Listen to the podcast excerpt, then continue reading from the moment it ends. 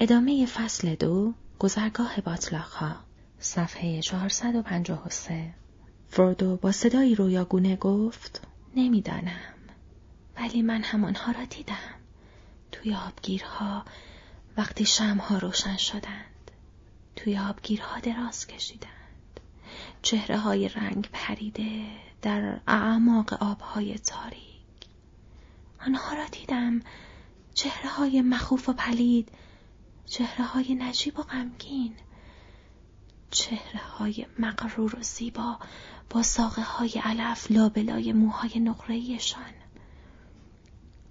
اما همه گندیده همه در حال فاسد شدن همه مرده یک جور روشنایی مهلک در آنها هست فرودو چشمایش را با دستانش پوشاند نمی‌دانم آنها که هستند ولی به گمانم آدم‌ها و الف‌ها را دیدم و در کنار آنها اورک‌ها را و گالوم گفت بله همه مردند همه می‌پوسند الف‌ها و آدم‌ها و اورک‌ها باتلاخای مرگ یک جنگ خیلی بزرگ اینجا اتفاق افتاد مدت‌ها قبل بله این را وقتی به سمیگل گفتند که او هنوز جوان بود وقتی که هنوز جوان بودم قبل از اینکه عزیزم بیاید جنگ خیلی بزرگی بود مردان بلند قد با شمشیرهای بلند و الفهای مخوف و اورک‌هایی که جیغ می‌کشیدند روزها و ماها روی دشت مقابل دروازه سیاه جنگیدند اما باتلاخا از آن موقع به بعد جلو آمده و قبرها را بلیده همیشه در حال خزیدن است در حال خزیدن سام گفت اما این مربوط به مدت‌ها قبل می شود خیلی قبل واقعا نمی شود که مرده ها آنجا باشند این شرارتی است که در سرزمین سیاه طرحش را ریختند گالوم جواب داد کسی چه می داند؟ سمیگل نمی داند نمی شود با آنها رسید نمی شود لمسشان کرد ما یک بار سعی کردیم بله عزیزم من یک بار امتحان کردم اما نمی شود با آنها رسید شاید فقط شکلهایی هستند برای دیدن نه لمس کردن نه عزیزم همه هم مرده سام با بدبینی به او نگاه کرد و دوباره لرزید و فکر کرد که حدس می‌زند چرا سمیگل سعی کرد آنها را لمس کند. گفت خب نمی‌خوام دوباره آنها را ببینم هیچ وقت. نمی‌شود جلو برویم و از شرشون خلاص بشویم؟ گالوم گفت بله ولی یواش خیلی با دقت وگرنه هابیتا میروند پایین پیشان مرده ها و شمع‌های کوچک روشن میکنند دنبال سمیگل بیایید به روشنایی ها نگاه نکنید 4 دست و پا به طرف راست پیچید و سعی کرد راهی را برای دور زدن دریاچه کم عمق پیدا کند از نزدیک پشت سر او می آمدند و خم شده بودند و اغلب مثل او از دستهاشان کمک می گرفتند سام فکر کرد اگر این قضیه کمی دیگر طول بکشد، ردیف به 3 گالوم کوچک عزیز تبدیل می‌شویم.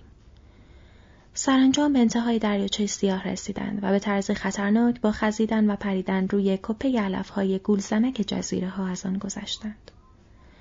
اغلب در آب‌هایی که مثل چاه فاضلاب متعفن بود، دست و پا می‌زدند تا آنکه تقریباً تا گردن در لجن و کثافت فرو رفته بودند و به مشام یکدیگر بوی بد می‌دادند.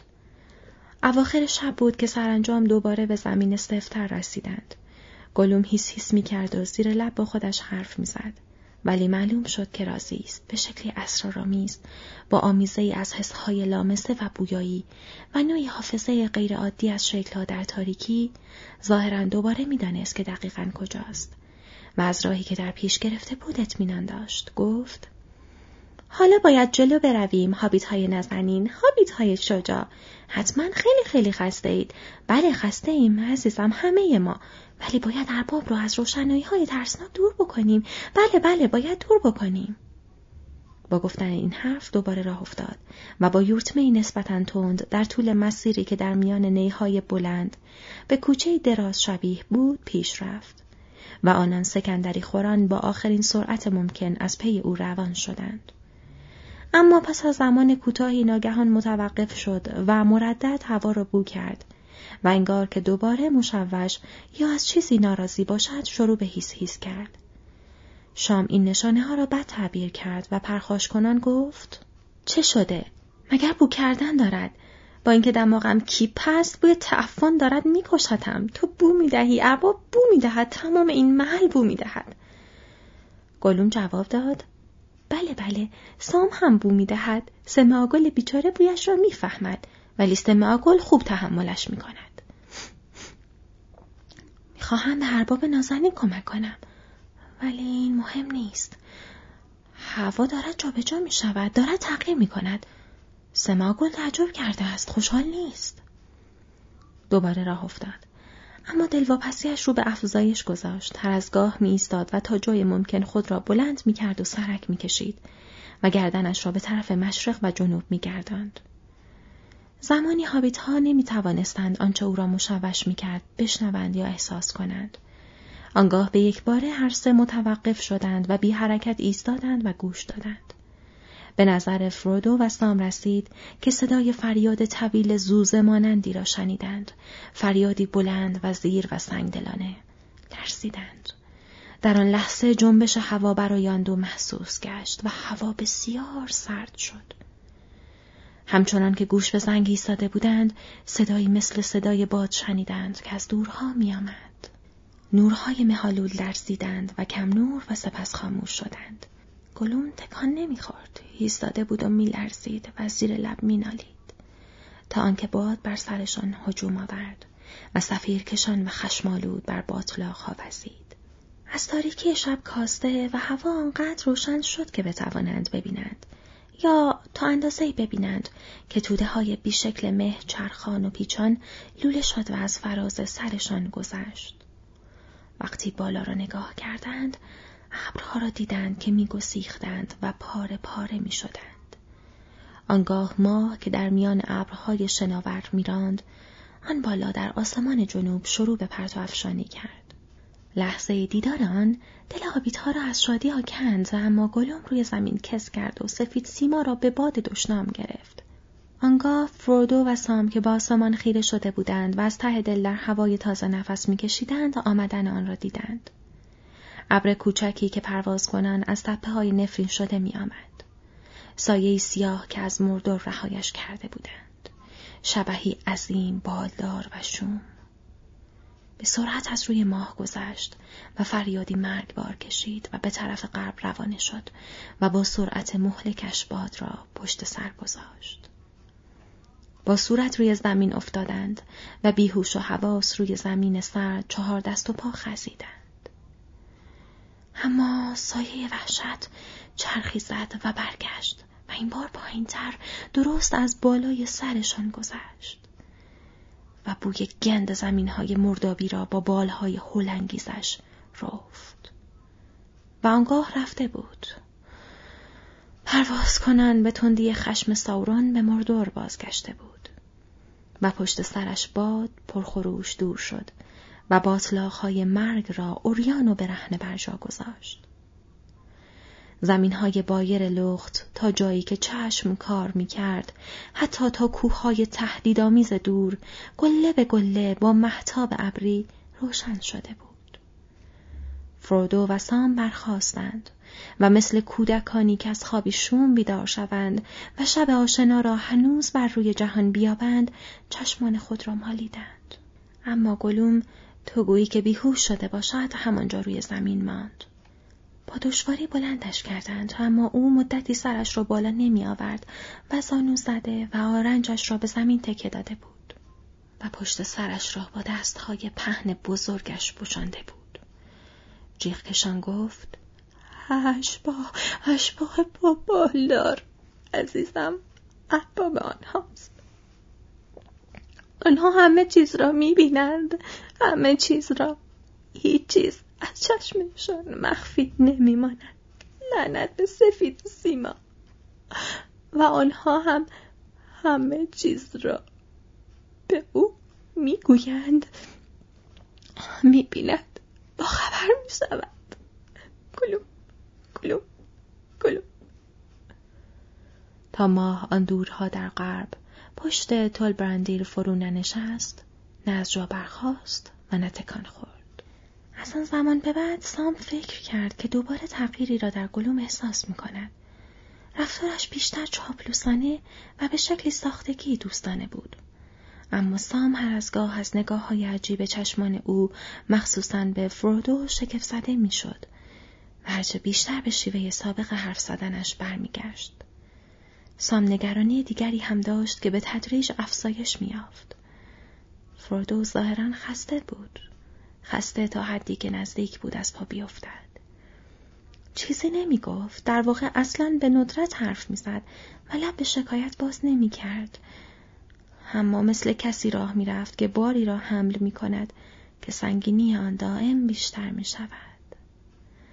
آهسته آهسته خودش را دنبال آنان می کشند، به نحوی که اغلب مجبور می شد به گلوم التماس کند که منتظر شود و نگذارد اربابشان عقب بماند. در واقع فرودو با هر گام به طرف دروازه مردور احساس می کرد حلقه‌ای که با زنجیر به گردنش آویخته بود به باری طاقت فرسا تبدیل می شود. کم کم احساس می کرد که انگار نوعی وزنه واقعی است که او را به طرف شرق می کشاند. اما بیشتر چشم بود که او را عذاب می داد. در دل خود این اسم را به او داده بود. این بیشتر از کشش حلقه باعث می شد که موقع راه رفتن قوز کند و خم شود. چشم. این احساس فزاینده دهشت انگیز، نوعی اراده خصمانه که با نیروی عظیم تلاش می کرد که در سایه تمام ابرها و زمین وطن نفوذ کند و تو را ببیند، تا زیر نگاه مرگبارش برهنه و بی حرکت میخ کوبت کند. با اینکه حجاب‌ها چنین نازک، چنین ظریف و نازک شده بود، هنوز خطر او را دفع می‌کرد. فرودو اکنون از محل دقیق و فعلی سکونتگاه و قلب آن اراده با خبر بود، با همان یقینی که آدم جهت خورشید را با چشمان بسته می‌تواند تعیین کند. روبروی آن قرار داشت و تابش قدرت آن را بر روی پیشانی احساس می‌کرد. گالوم نیز احتمالاً چیزی از همین دست احساس می‌کرد. اما هابیت‌ها حدس نمی‌زدند که در دل فلک زده او چه می‌گذشت. دلی حیران در میان فشار چشم و طمع تصاحب حلقه‌ای که اینقدر نزدیک بود و سوگند ملتمسانه‌ای که نیمی بر اثر ترس از فولاد سرد خورده بود. فرودو به این موضوع اطلاعی نداشت. ذهن سام بیشتر مشغول اربابش بود و چندان به ابر سیاهی که بر روی دل خودش سایه افکنده بود توجه نداشت. اکنون فرودو را پیش خودش راه انداخته بود و با چشمان مراقب هر حرکت او را زیر نظر داشت و هرگاه او سکندری می‌خورد کمکش می‌کرد و می‌کوشید با حرف‌های روستایی خود به او دل و قوت بدهد. سرانجام وقتی روز از راه رسید، هابیت‌ها از دیدن اینکه چقدر همکنون به کوهستان شوم نزدیک شدند، شگفت زده شدند. هوا اکنون شفافتر و سرتر بود و اگرچه دیوارهای مردور هنوز دور بود، دیگر به شکل نوعی پرهیب ترسناک ابر گرفته در افق جلوه‌گر نبود، بلکه شکل برج‌های سیاه هولناکی را داشت که اخمالود بر سرتاسر بیابان بی آب و علف مشرف باشد. باتلاخا به انتها می رسید و کم کم زمین پر از شاله های خشکیده و دشت صاف و پهناور پوشیده از گل ترک خورده خشک آغاز می شد. زمین پیش رو از میان پستی و بلندی های طولانی و نچندان بلند لمیزرع و بیرحم به طرف بیابانی که در مقابل دروازه ساورون قرار داشت ارتفاع می گرفت. تا زمانی که روشنایی خاکستری دوام داشت، از ترس آنکه مبادا موجود وحشت زای بالدار از بالای سر بگذرد و با چشمان بیرحمش آنان را زیر نظر بگیرد، لرزان مثل کرم زیر سنگ سیاهی کس کردند. خاطره آن سفر سایه ترس فزاینده‌ای بود که حافظه در آن چیزی نمی‌یافت که دمی به یادش بیاساید.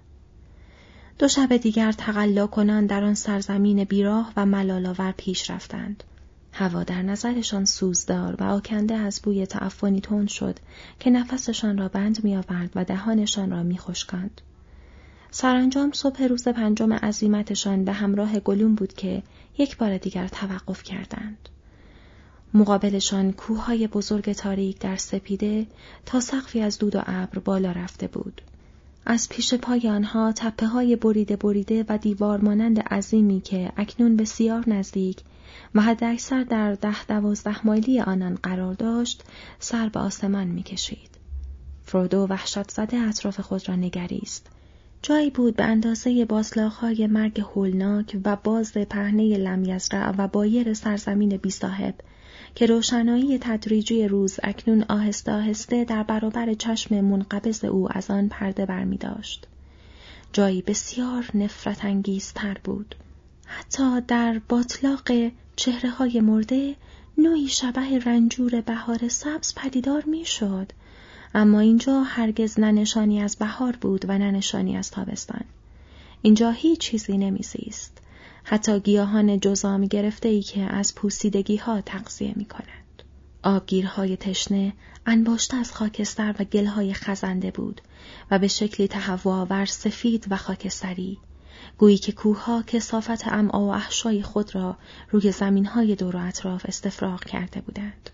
تلهای مرتفع، صخره‌های متلاشی شده و ساییده، مخروطهای عظیم خاک سوخته و زهرآلود، همچون گورستانی نفرت انگیز به ردیف تا بی نهایت صف کشیده بود و در روشنایی درخشان آهسته آشکار می شد. به ویرانه‌ای رسیده بودند که در مقابل مردور قرار داشت. یادمان ماندگار کوشش سیاه برده‌هایش که باید حتی آنگاه که مقاصدشان از اعتبار می افتاد پایدار می ماند. سرزمینی که ملوث شده بود و چنان بیمار که دیگر شفا نمی یافت. مگر اینکه دریای بزرگ پیش می آمد و آنجا را با فراموشی می شست. سام گفت: حالم دارد به هم می خورد. فرودو حرفی نزد. مدتی آنجا ایستادند، همانند آدم هایی که در آستانه خواب قرار دارند. خوابی که کابوس در آن کمینشان را می کشد و آن را به تأخیر می اندازند. هرچند می دانند که فقط از میان سایه ها می توانند خود را به صبح برسانند. روشنایی گسترش یافت و خشن‌تر شد. چاله‌های تشنه‌لب و پشته‌های مسموم به طرزی هولناک واضح شدند. خورشید بالا آمده بود و در میان ابرها و بیرق‌های دراز دود راه می‌پیمود. اما حتی آفتاب نیز ملوث بود. هابیت‌ها استقبالی از آن روشنایی نکردند. آنجا حالتی خصمانه داشت و آنان را در کمال درماندگی آشکار می‌ساخت. اشباح خبرچین کوچکی که در میان توده های خاکستر فرمان روای تاریکی پرسه می زدند. خسته تر از آن بودند که جلوتر بروند و از این رو دنبال جایی گشتند که بتوانند بیاسایند. زمانی بیان که حرفی بزنند، زیر سایه تپه‌ای از سرباره ها نشستند. بوهای متعفن از آن متصاعد شد و راه تنفسشان را بند آورد و آنان را به حال خفگی انداخت. گالوم اولین کسی بود که برخاست. در حالی که جوید دشنام می گفت، خود را از زمین کند و بیان که به هابیت ها حرفی بزند یا حتی نگاهی به ایشان بیاندازد، 4 دست و پا خزید و از آنجا دور شد. فرودو و سام سینه‌خیز از پی او روان شدند تا آنکه به یک چاله تقریباً مدور وسیع رسیدند که با دیواره بلند و شیبدار رو به غرب قرار داشت. سرد و مرگبار بود و چاهکی بدبو آکنده از لجن روغنی چند رنگی در ته آن دیده میشد. در این سوراخ کس کردند به امید اینکه در سایه آن از توجه چشم بگریزند. روز آهسته سپری شد. تشنگی عجیبی آزارشان میداد، اما فقط چند قطره از آب قمقمه هایشان نوشیدند. قمقمه هایی که آخرین بار در آبکند پر کرده بودند. آبکندی که وقتی به یاد گذشته می افتادند، در نظرشان بهشت آرامش و زیبایی می نمود. هابیت ها به نوبت نگهبانی را بر عهده گرفتند. نخست آنقدر خسته بودند که اصلا خوابشان نمی برد. اما وقتی خورشید آن دورها در پس ابرهایی که آهسته حرکت می کرد فرود آمد، سام به چرت زدن افتاد. نوبت نگهبانی فرودو بود. پشت به شیب چاله دراز کشید، اما این کار احساس وزنی را که بر روی او بود تسکین نداد. به آسمان رگ رگ از دود نگاهی انداخت و اشباح عجیبی دید. اشباح سوار سیاه و چهره‌هایی را از گذشته. حساب زمان از دستش بیرون رفت و میان خواب و بیداری معلق ماند تا فراموشی بر او مسلط شد. سام ناگهان از خواب پرید و فکر کرد که صدای اربابش را شنیده است که او را صدا می‌زد. شب هنگام بود. نمی‌شد که فرودو او را صدا زده باشد، زیرا به خواب رفته و در آن حال سر خورده و تقریباً به ته چاله نزدیک شده بود. گالوم کنارش بود. سام لحظه‌ای فکر کرد که دارد تلاش می‌کند او را بلند کند. بعد دید که چنین نیست. گالوم داشت با خودش حرف می‌زد. سمیگل مشغول مجادله با تفکری از نوع دیگر بود که از همان زبان استفاده می‌کرد. اما به لحنی تو هم با جیرجیر و هیس هیس. وقتی حرف می‌زد، چشمهایش به تناوب با نوعی روشنایی فسفوری و سبز می‌درخشید. فکر اول گفت: سمیگل قول داد. جواب آمد: بله عزیزم، ما قول دادیم. قول دادیم که عزیز ما را نجات بدهیم، نه اینکه بگذاریم او آن را داشته باشد هیچ وقت. همه او دارد می رود طرف او. بله، با هر قدم نزدیکتر می شود. مانده ایم که حابیت می خواهد با آن چه کار بکند. بله مانده ایم. نمیدانم. کاری نمی شود کرد. دست ارباب است. سمیگل قول داده به ارباب کمک بکند. بله به ارباب کمک بکند. ارباب آن چیز عزیز.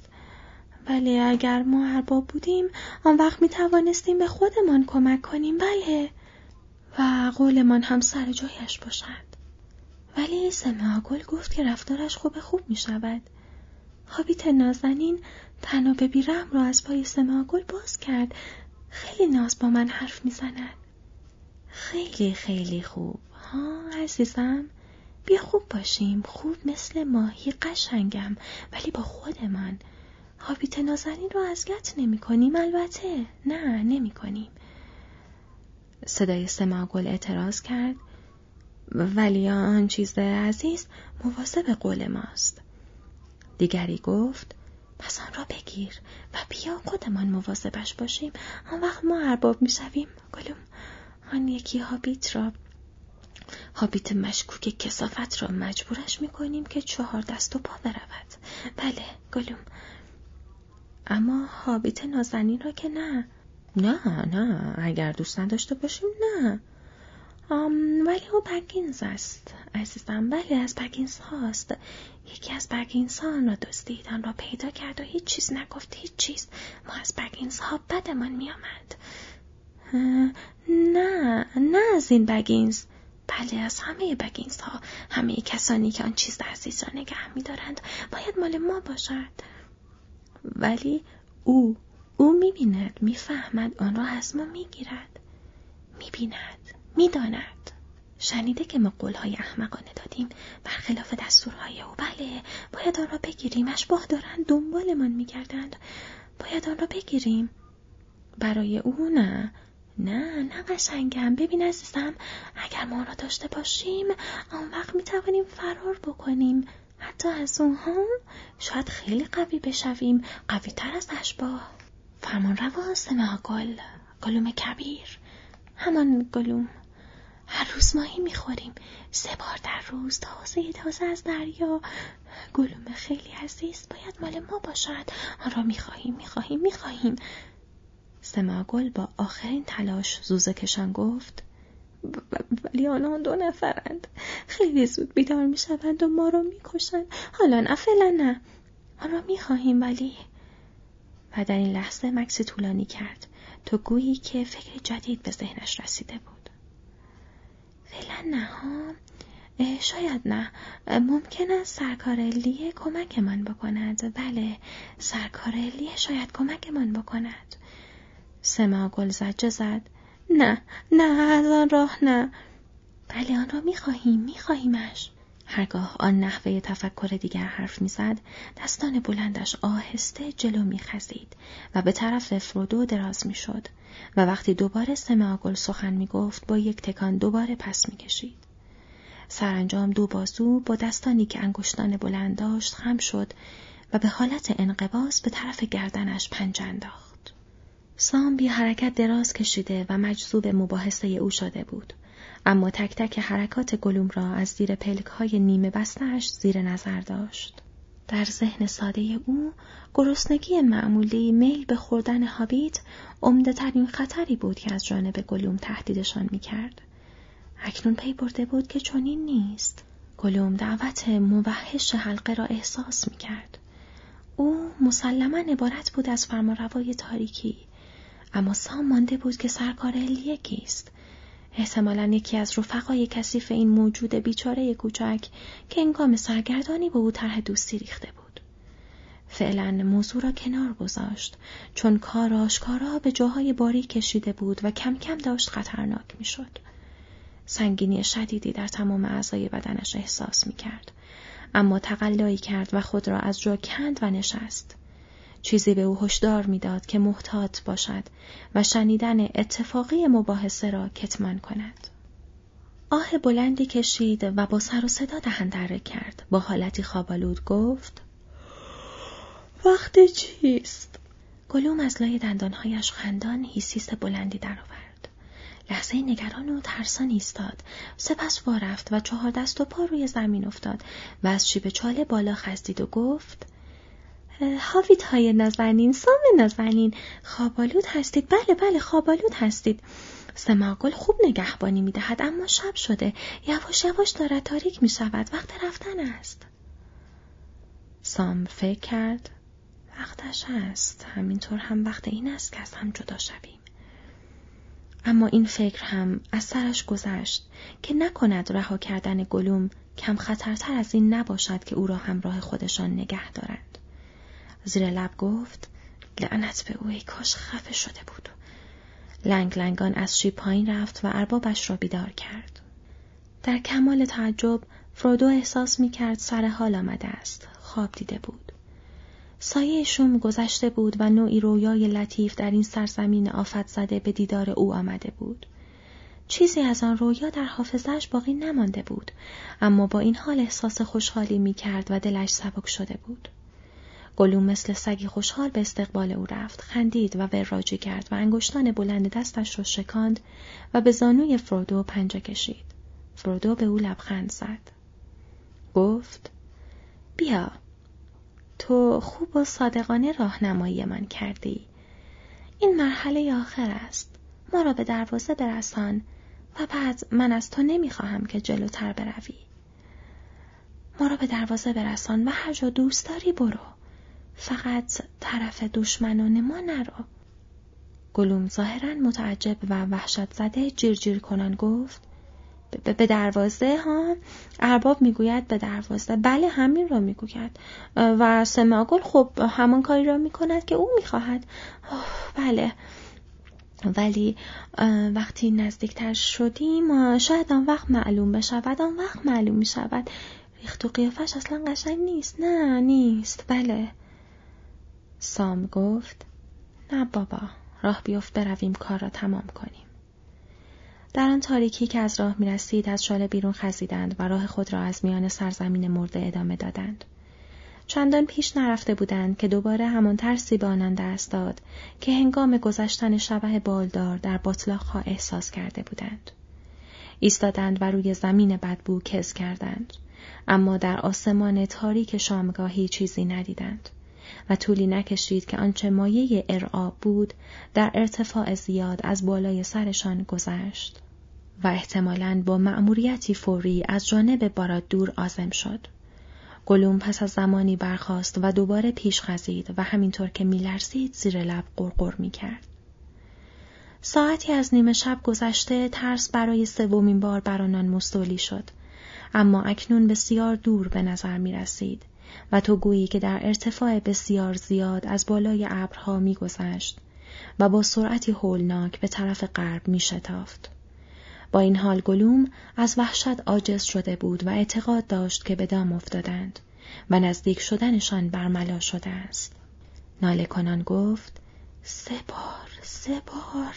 سه بار یک جور اخطار است. احساس می‌کنند که اینجا هستیم. حضور آن چیز عزیز را احساس می کنند. آن چیز عزیز اربابشان است. از این راه نمیتوانیم بیشتر از این جلو برویم. نه فایده ای ندارد، بیفایده است.